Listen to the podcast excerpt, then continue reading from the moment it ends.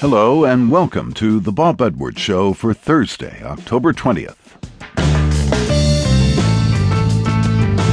This medium of radio was built on the backs of hundreds of pioneers who made it a popular source of entertainment and information. Some of them labored to keep a bit of radio on the high road, appealing to the better instincts of listeners rather than trying to score a vast audience by appealing to the lowest common denominator.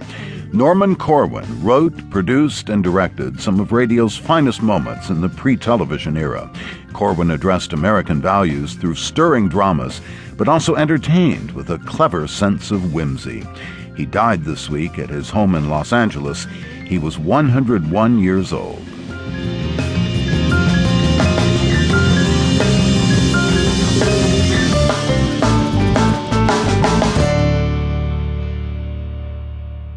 Radio has been around for nearly 90 years, but even we relative newcomers acknowledge that the golden age of radio was the pre television era. There was so much more variety in the entertainment programming, and the dramas and the comedies attracted the biggest stars, the best directors, producers, and writers. So much of commercial radio today consists of overheated political talk shows and unimaginative, formula driven DJ shows that appeal more to a station's business office than its listeners.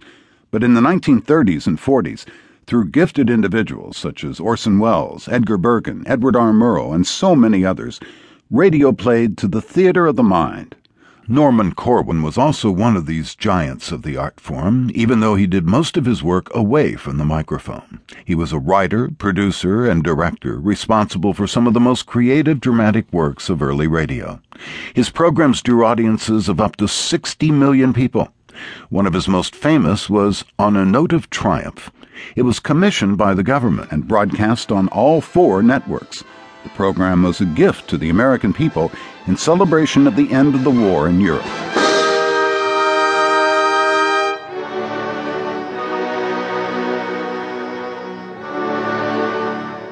So they've given up.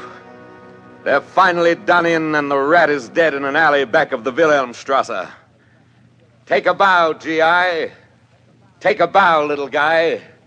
The Superman of tomorrow lies at the feet of you common men of this afternoon. This is it, kid. This is the day. All the way from Newburyport to Vladivostok. You had what it took and you gave it, and each of you has a hunk of rainbow round your helmet. Seems like three men have done it again. Norman Corwin enjoyed a great deal of creative control over what he produced for CBS because the programs he did